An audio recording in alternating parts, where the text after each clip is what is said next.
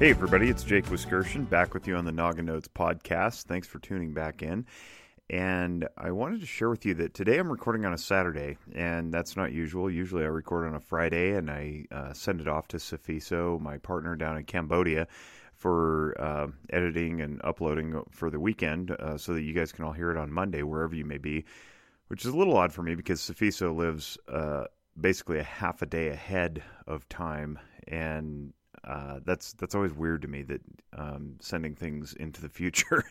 but uh, uh, that being as it is, um, today is Saturday, and it happens to be a Saturday on which I gave a presentation about some new changes to our Nevada laws that govern our profession here in the state. And our state is notorious for being terrible at everything that relates to mental health and mental wellness from access to care to uh, reimbursement rates to uh, number of providers. I mean, it's we're just we're just awful at it. And in fact, in the in the 50 states, if you count Washington D.C., we're ranked 51st in the state of Nevada. So part of what we've tried to do uh, as a as a licensing board, uh, w- which I've chaired for the last year plus, and uh, of which I've been a member for about uh, two and a half years is we've tried to evolve and dust off some of our old uh, statutes and codes that need updating.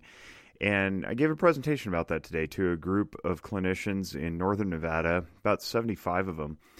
And uh, it made me really proud to think that our profession is evolving in such a way that we're actually going to be bringing more help to more people. And some of those things include technological advances uh, with regard to requiring higher ethics for telehealth and um, lifting a cap on online continuing education units and so forth. It's just a little bit more evolution. It's a little bit of out of the box thinking. It gets us out of the dark ages of mental wellness and uh, mental health, and it and it got me thinking about uh, how we as a profession tend to perpetuate the stigma that we bemoan so frequently by clinging to old traditions for no reason other than the fact that that's just the way that we've done them for so long.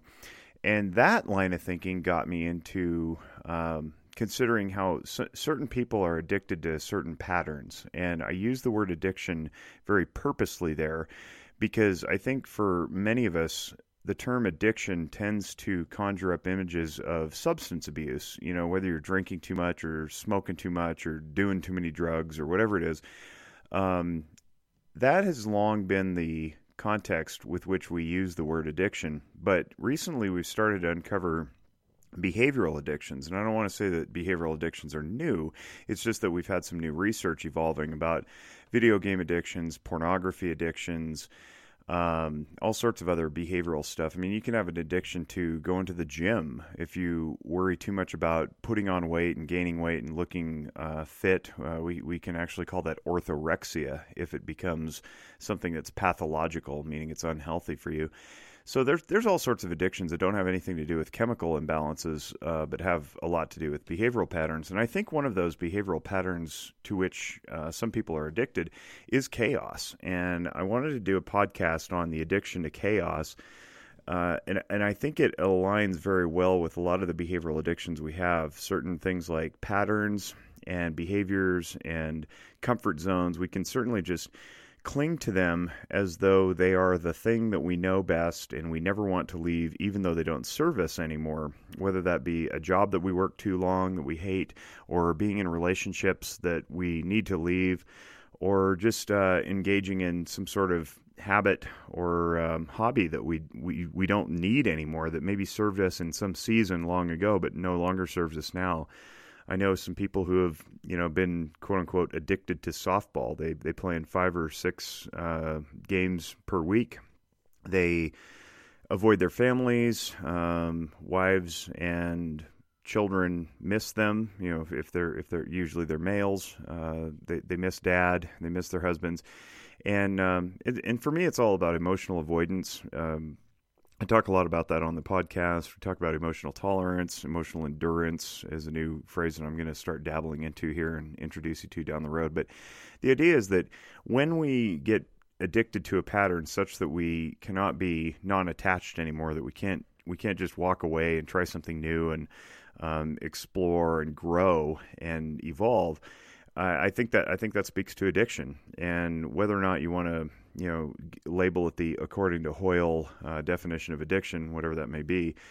Uh, I don't think it matters. What matters is whether or not it's negatively impacting your life. So, with that in mind, I want to talk about the addiction to chaos that I think a lot of people suffer, and uh, and it bleeds out into their lives. So, this is my intro to the addiction to chaos, and I hope you all enjoy it. Uh, again, we're sponsored by Zephyr Wellness. It's a company here in Reno, Nevada that I co own with my co owner, Lindsay Bell.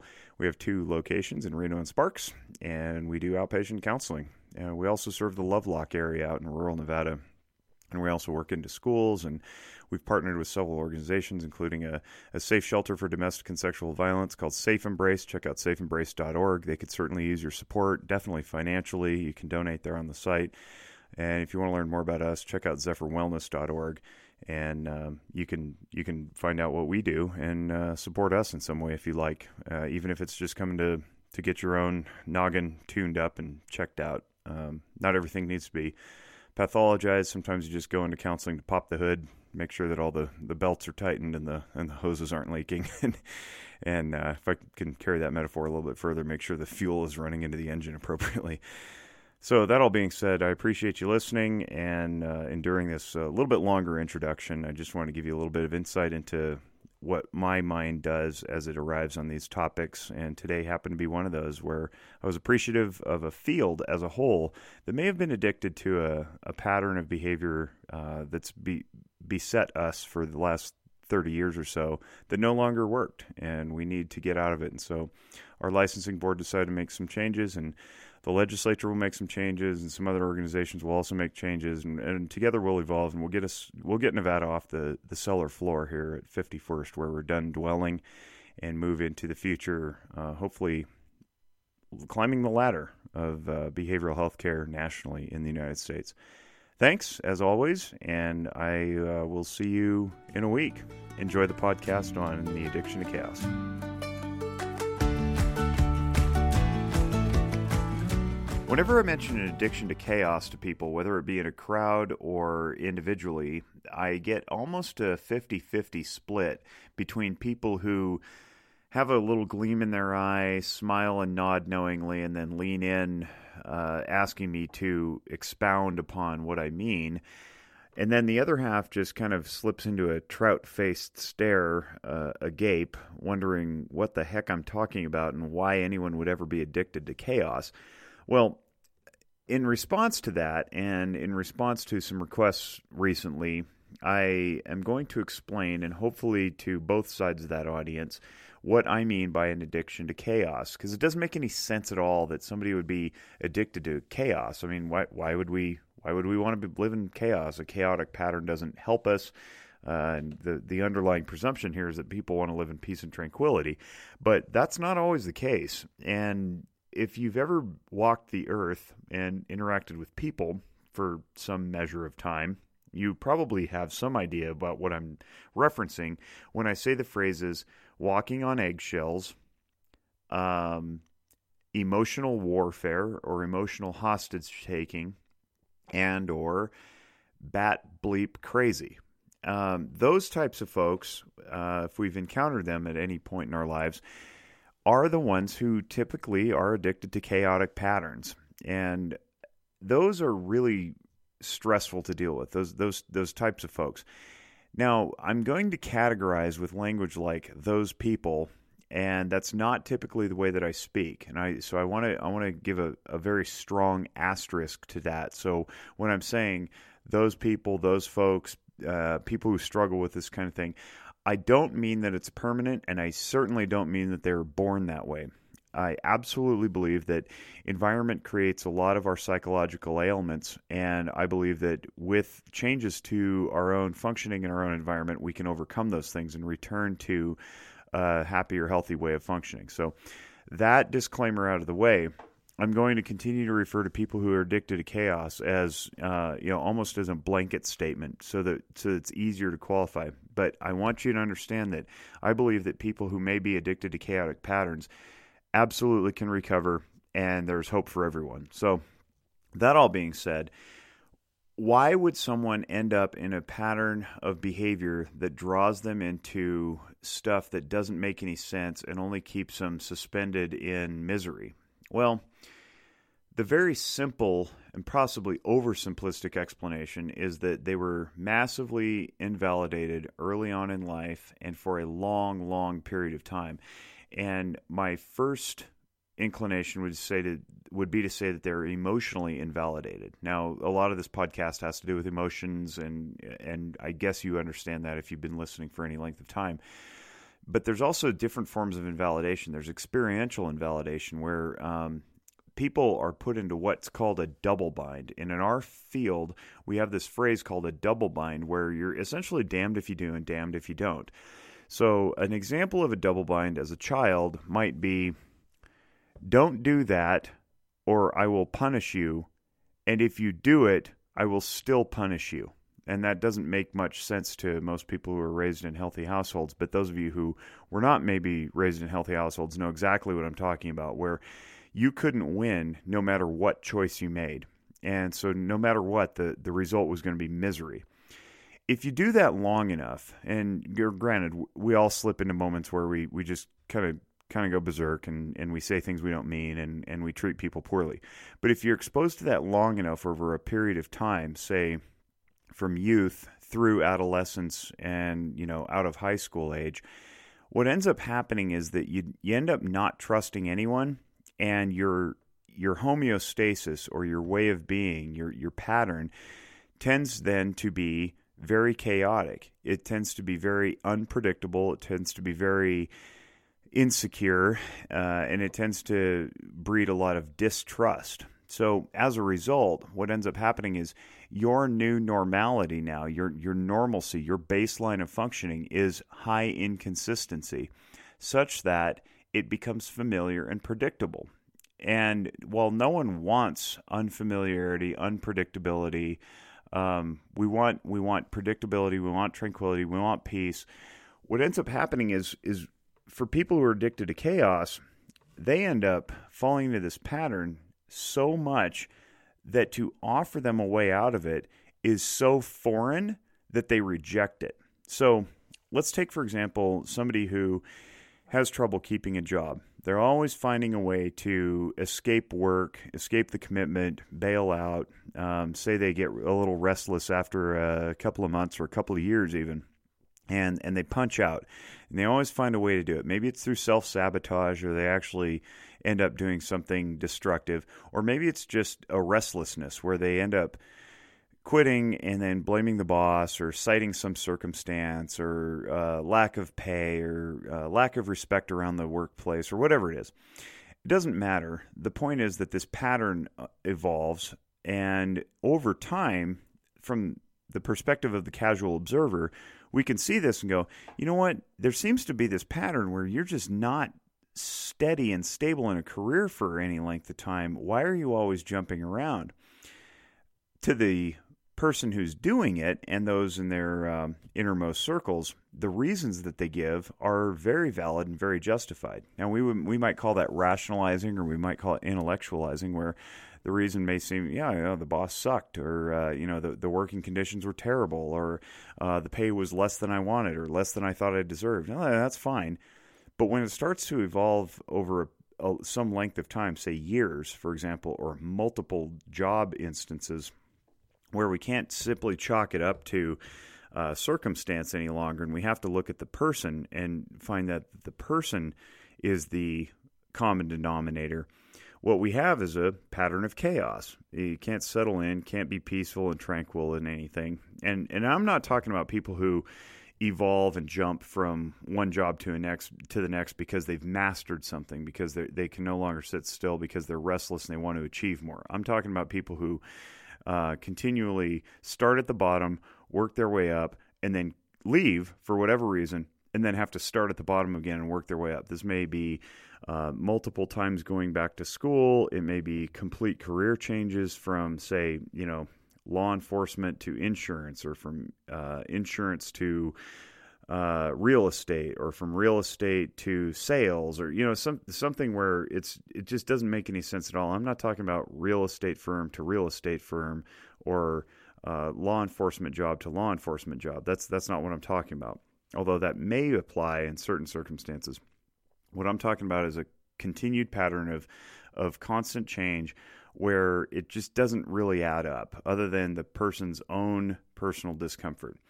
And we can also extend this to personal relationships. Uh, romantic relationships uh, can't, can't keep anybody around very long, but they plunge in very quickly and very suddenly, and they they talk about how they're going deep, and you know maybe they uh, move in together right away, or maybe they get engaged, uh, but then uh, a year and a half or two years in or even five years in, they, they bail out. And so you know, sometimes we, we playfully call these people, uh, you know, serial monogamists, where uh, they they jump in and uh, I'm committed to this person, but then after a number of years or number of months, they, they just bail out and jump right into another fully committed relationship. This is a pattern of chaos. Any way you slice it, it's not peaceful, it's not tranquil, and they always find a way to complain about it uh, justify the outside world why they're leaving, and then leave. And this comes from a, a, long pattern of emotional invalidation. And like I said, if you've listened to the podcast for any length of time, you know that I spend a lot of time talking about emotional functioning. And a big part of emotional functioning is being able to tolerate the, the lack of control that we experience when we feel emotion because we don't have any control over whether or not we feel something. What we do have control over is how much and how long we feel it. So if you're not practiced at being vulnerable, allowing intimacy in, and tolerating it, you're probably not going to go there for a very long period of time. And typically, these folks who struggle with this have this uh, artificially high internal level of anxiety. It's a worry about something, wondering whether the, the next shoe is going to drop or when, uh, if somebody's out for them. And I don't mean like some sort of paranoia where they're looking over their shoulders and wearing a tinfoil hat. I mean people who are just genuinely concerned that things aren't going to last. Uh, it's good for now, but it'll always end. So inst- instead of waiting for it to end by somebody else's hand, they'll pull the ripcord and bail out on their own. So it gives them a sense of, of control over a situation where they usually don't have any. And that's all because uh, internally they're just they're just high vibrating and they can't sit still. Some other ways this manifests is maybe when the external environment has no reason to give them a justification for being anxious. So maybe you're sitting at a family dinner, everybody's getting along, it's the holidays, we're all happy. There's no reason to cause fights, but yet this person will pick a fight. They always pick the fight. They always start an argument. They always find some way to criticize, knowing that the person they criticize will fire back, and then chaos ensues and, and uh, conflict erupts. Well, that's all done to justify the internal level of anxiety that they feel. Essentially, what's going on is inside them, either physiologically or psychologically, or even both, they'll they'll have they'll be fluttering at a high level, and the external environment won't give them any reason for that to be happening. Internally, they feel it though. So what they'll do is they'll make the external world conflict oriented or chaotic in order to justify their own internal level of, of high fluttering anxiety so that they can point at something and say, see, see, that's, that's why I feel the way that I feel because, you know, cousin Larry looked at me the wrong way. Well, cousin Larry looked at you the wrong way because you insulted him over the turkey dinner at Thanksgiving. Um, you caused it, but uh, they, they won't see it that way because all they're trying to do is unconsciously justify what's going on with them internally. How do they get there? Well, I mentioned the emotional invalidation. I mentioned the experiential invalidation. If you do that long enough, what ends up happening is, um, if we if we look at a scale of like zero to ten, most people, and I mean you know most people, we, we might run at a, a level of like zero to two on a on a regular basis. Wake up in the morning, you're at a zero. Uh, some stuff happens throughout the day. You you jump up to a one or a two. Maybe a crisis happens. You pop up to an eight, but then you handle the crisis and you re-regulate back down to a two. Well, for these folks, because they were so invalidated as youth uh, through any number of things, it's not always parents. Sometimes it's uh, you know being bullied at school. Sometimes it's a lack of um, support. Uh, sometimes it's a, a, a perception of, of, inferiority. Maybe there's a perfectionistic tendency. Whatever. The point is, they they've now graduated to adulthood, and what they've got going on is they're running at a level six all the time. Now, for those of us who don't always run at a level six, we may be running at a zero to two. And when the external environment creates something that necessitates our attention, we will spring to it, deal with it, and then calm back down. But for the people running at a level six all the time, they have that artificially high internal level of anxiety that's been created repeatedly over time. What they'll do is they'll encounter a peaceful, tranquil environment and they won't know what to do with it. So they'll purposely provoke something in that en- environment to make what they're feeling on the inside make sense to them. Because otherwise, it doesn't make sense, and then they feel like they're crazy on the inside. And they're not crazy. They've just not practiced peace and tranquility the way that people who are raised in an emotionally validating environment know to be peaceful and tranquil. And then what ends up happening is if this accelerates to a level where it's it's a really high frequent occurrence, you might get fights picked, uh, not at you know tranquil episodes, but you might get fights picked all the time. There might always be some reason to complain, some al- some reason always to find fault, and those invite power struggles and tugs of war and so forth, such that the the recipients on the other end get to use phrases like walking on eggshells or emotional warfare um, or bat bleep crazy. Um, and it's and it's not it's not fair to judge these folks in such a way. What what we should be doing is offering some compassion, but the problem is they're so consumed with the anxiety and the and the high fluttering and the chaotic pattern that even to receive the information is very difficult most people that I've experienced who deal with this uh, high level of chaos and that you know such that they're addicted to it are also so shame driven because they don't believe that they're worthwhile or of value or that they even uh, contain the capacity to fix it that if you present them an opportunity to solve uh, a problem for example just some some solution like hey I don't want to argue about this right now they may re- their ears may be so sensitive that they hear that and go, "Oh, what? You don't think I'm good enough to, you know, to to debate with?" And then all of a sudden the argument is on yet again. And so that's where it feels like there's no winning, like you're you're backed into a corner. And that's that's the double bind that we that we refer to where you're damned if you do and damned if you don't. What ends up happening is they spin that around and throw it onto other people, the same thing that they were victim to throughout childhood, adolescence, or, or early adulthood, or what have you. Um, what often accompanies this type of thing is is substance abuse. Um, sometimes there there might be a bipolar disorder um, on board because there's there's lots of mood swings that um, aren't able to be regulated because they they've fallen into this pattern of chaos.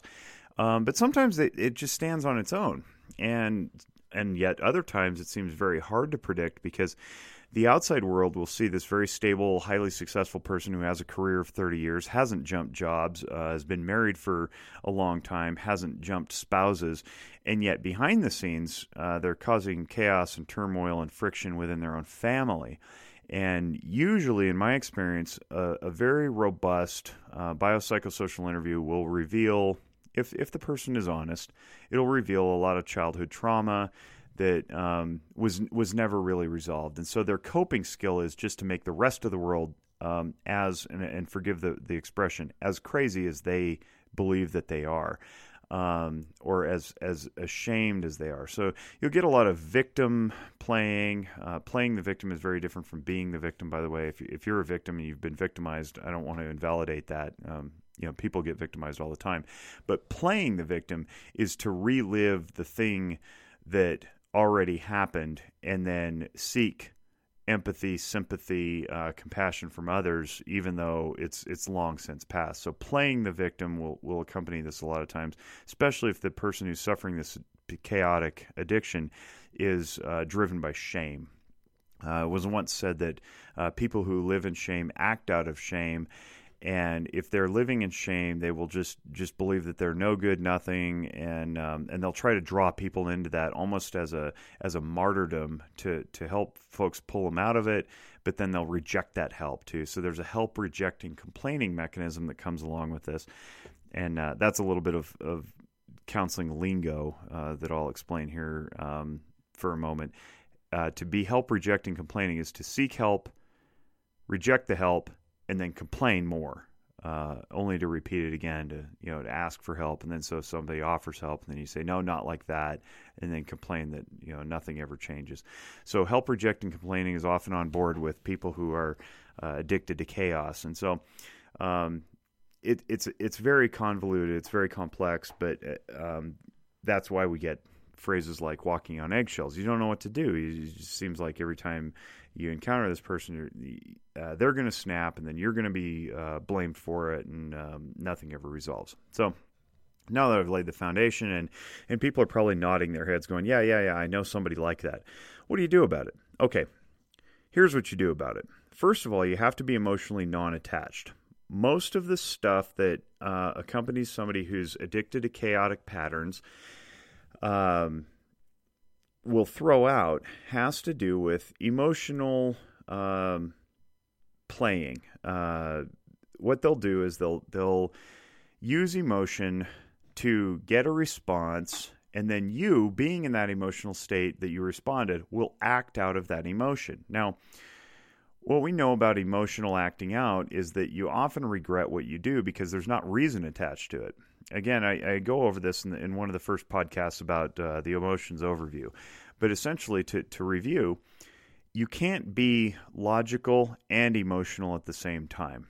You can either be one or the other, and that's how the brain works. The, the prefrontal cortex is where our reason and logic and rationality are contained. That's our decision making, it's our executive functioning. In the limbic system, that's where our feelings happen, that's where emotions occur and there's lots of glands that do lots of things that uh, fire messages into the brain that tell us what to do in response to what our environment is doing. If we act out of emotion, it's typically impulsive. And then uh, we look back, and sometimes we're wrong, and we wish we hadn't done what we did out of the emotional state that we were in. So, what we want to do is feel the emotion, recognize it, tolerate it, ride through it, and then make the decision. And this only takes a few seconds most of the time. If somebody uh, comes up and slaps you in the face, the first thing you're going to feel is surprise. Then you might feel fear if they're bigger than you, they're holding a weapon, they're threatening you, something like that. Or uh, if they're not, and it's just some drunk at a bar who you know wants to impress his friends, you may feel anger, and that's fine. And, and anger motivates. But what you want to do is you want to re-regulate down and say, what, what would I reasonably do in this case? If I throw a punch I might end up in jail. I don't want to end up in jail. I have to go to work the next morning. Uh, jail's not a good place to be when you're supposed to be at work. So, uh, reason would say, I'm just going to walk away from this person. I'm going to retain my dignity and my value, and I don't really care what anybody else thinks at the bar. Um, but if you punch the person out of that angry state, you may later regret it when you end up in jail after the cops show up after the bar fight. So, if you're following my logic, we don't want to respond out of emotion. So back to our chaotic pattern people. What they tend to do is they tend to throw emotion around because they're in it themselves. Remember, they're they're fluttering at a high level of internal anxiety, and anxiety is often uh, based in fear, um, but it can also be based in shame and so forth. So, if they're in emotion and they want to bring you into their emotion, what they'll do is they'll trigger yours. If you can be non attached to this, if you can be reasonable and rational about it, you then don't have to slip into that emotional state out of which you will then act and then regret what you do.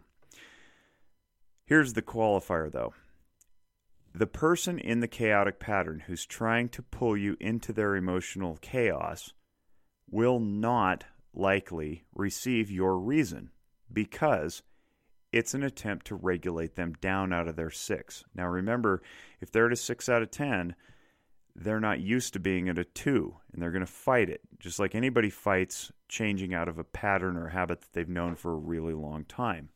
Similarly, if you offer them a path to peace and tranquility, like, hey, let's just make up and get along, they'll try to figure out some way to bail out of that. They'll distract, they'll avoid, they'll cause more problems, etc., etc. All because the path to peace and tranquility represents actual peace and tranquility and that's something that's usually so foreign that it's scary enough that they don't want to go there. It's easier to be miserable than it is to embrace the idea of change, even if that change is excellent and good and happy and awesome.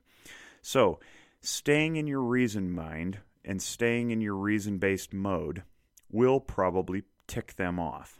And you have to expect that.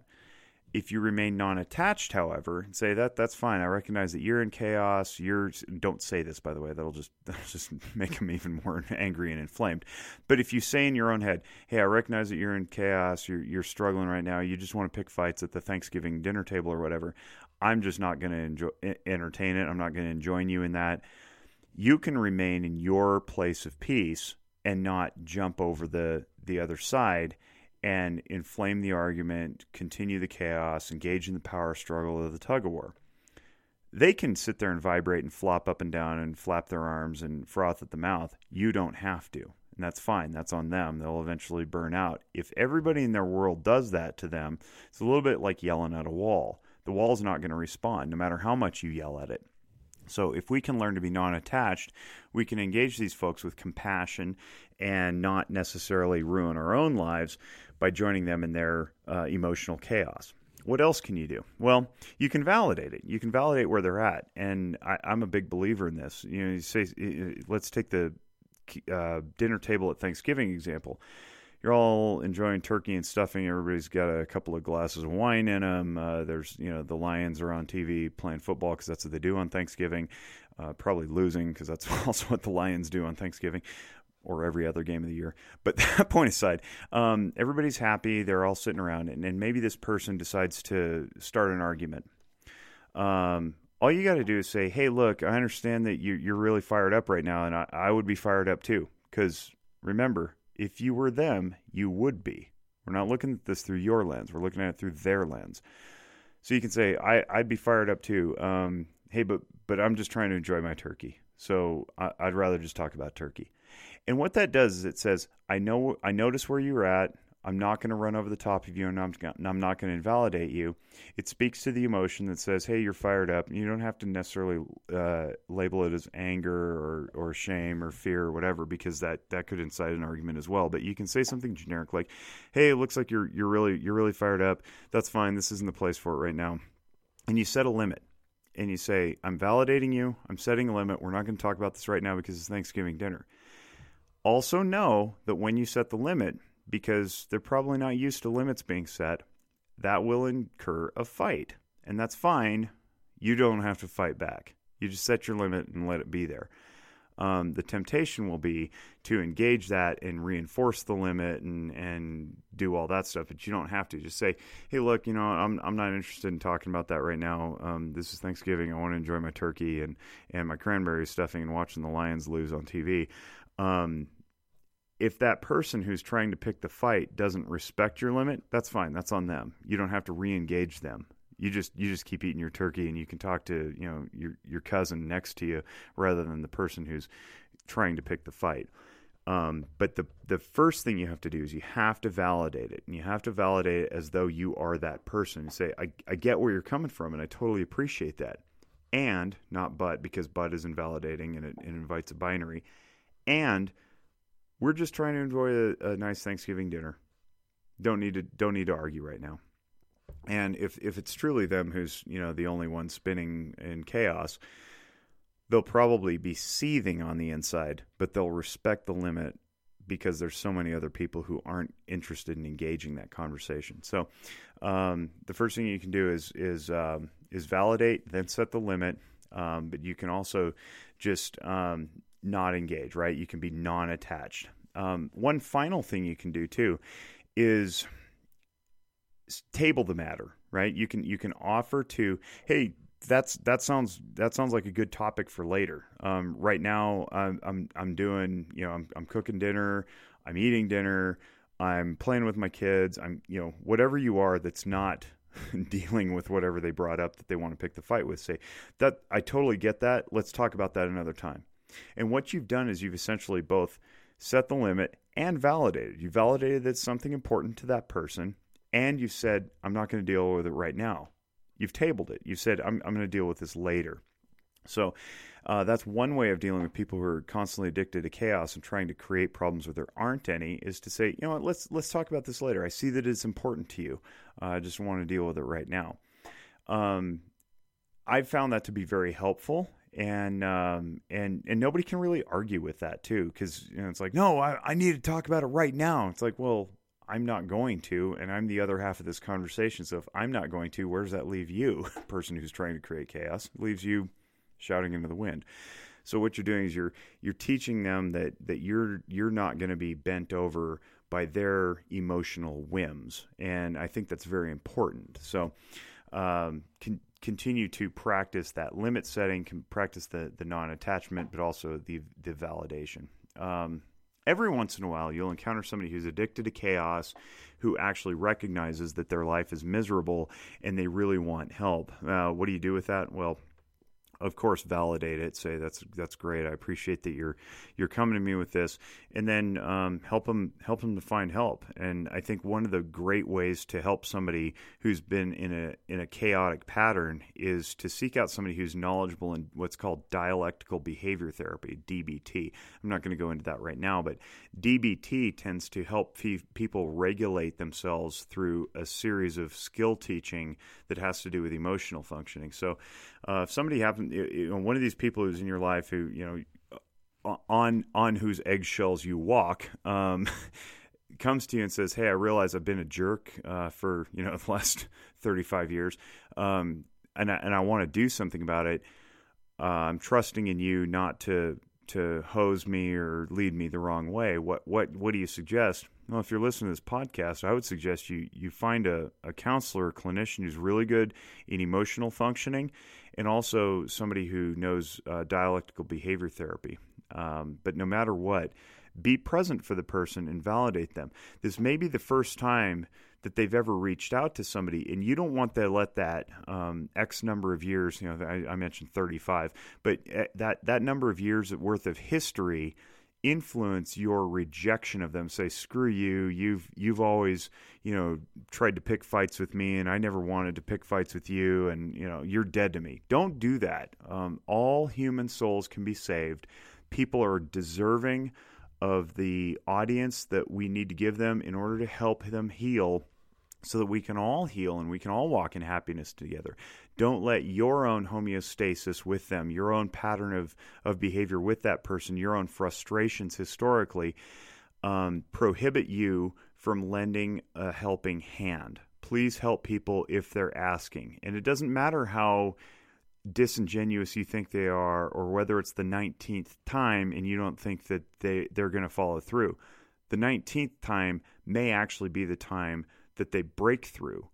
And that's really important with anybody struggling with addiction. We wouldn't we wouldn't reject somebody who's struggling with alcoholism who came to us 19 times and has failed the previous 18 and always returned to the bottle and say, "Screw it, man, I'm done with you.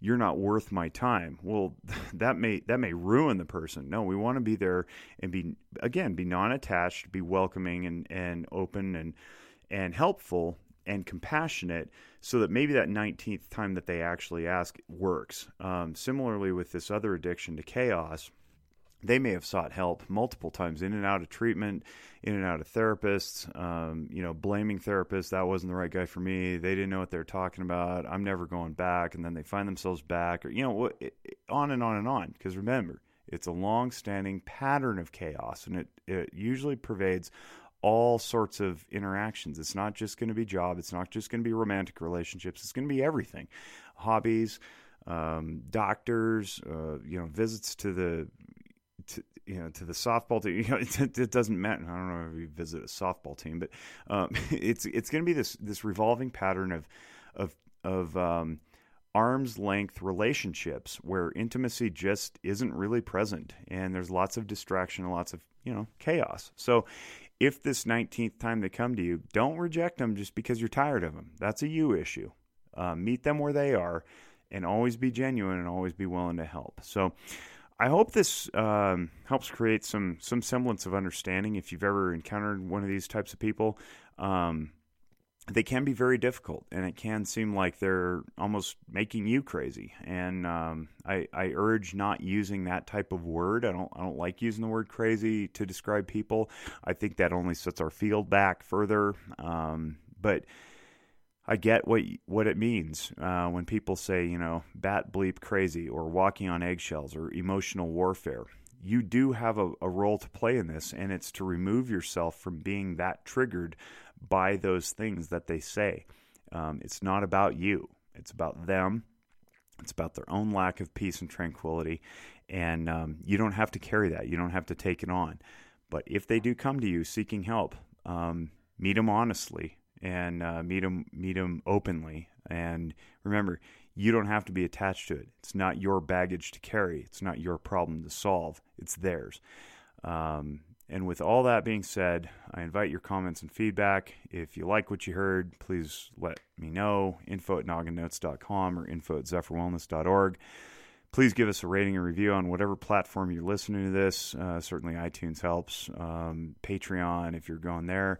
Um, Google Play, all that stuff. Um, but in the meantime, please share Noggin Notes. Uh, this knowledge doesn't do any good locked up in my head. That's why I share it for free, and uh, and I hope that that you guys continue to share it amongst each other because if we all just get better, then uh, we all benefit as a society. So. On behalf of the Noggin Notes team and the Zephyr Wellness family, I wish you all great mental wellness, and I will see you in a week. Bye bye.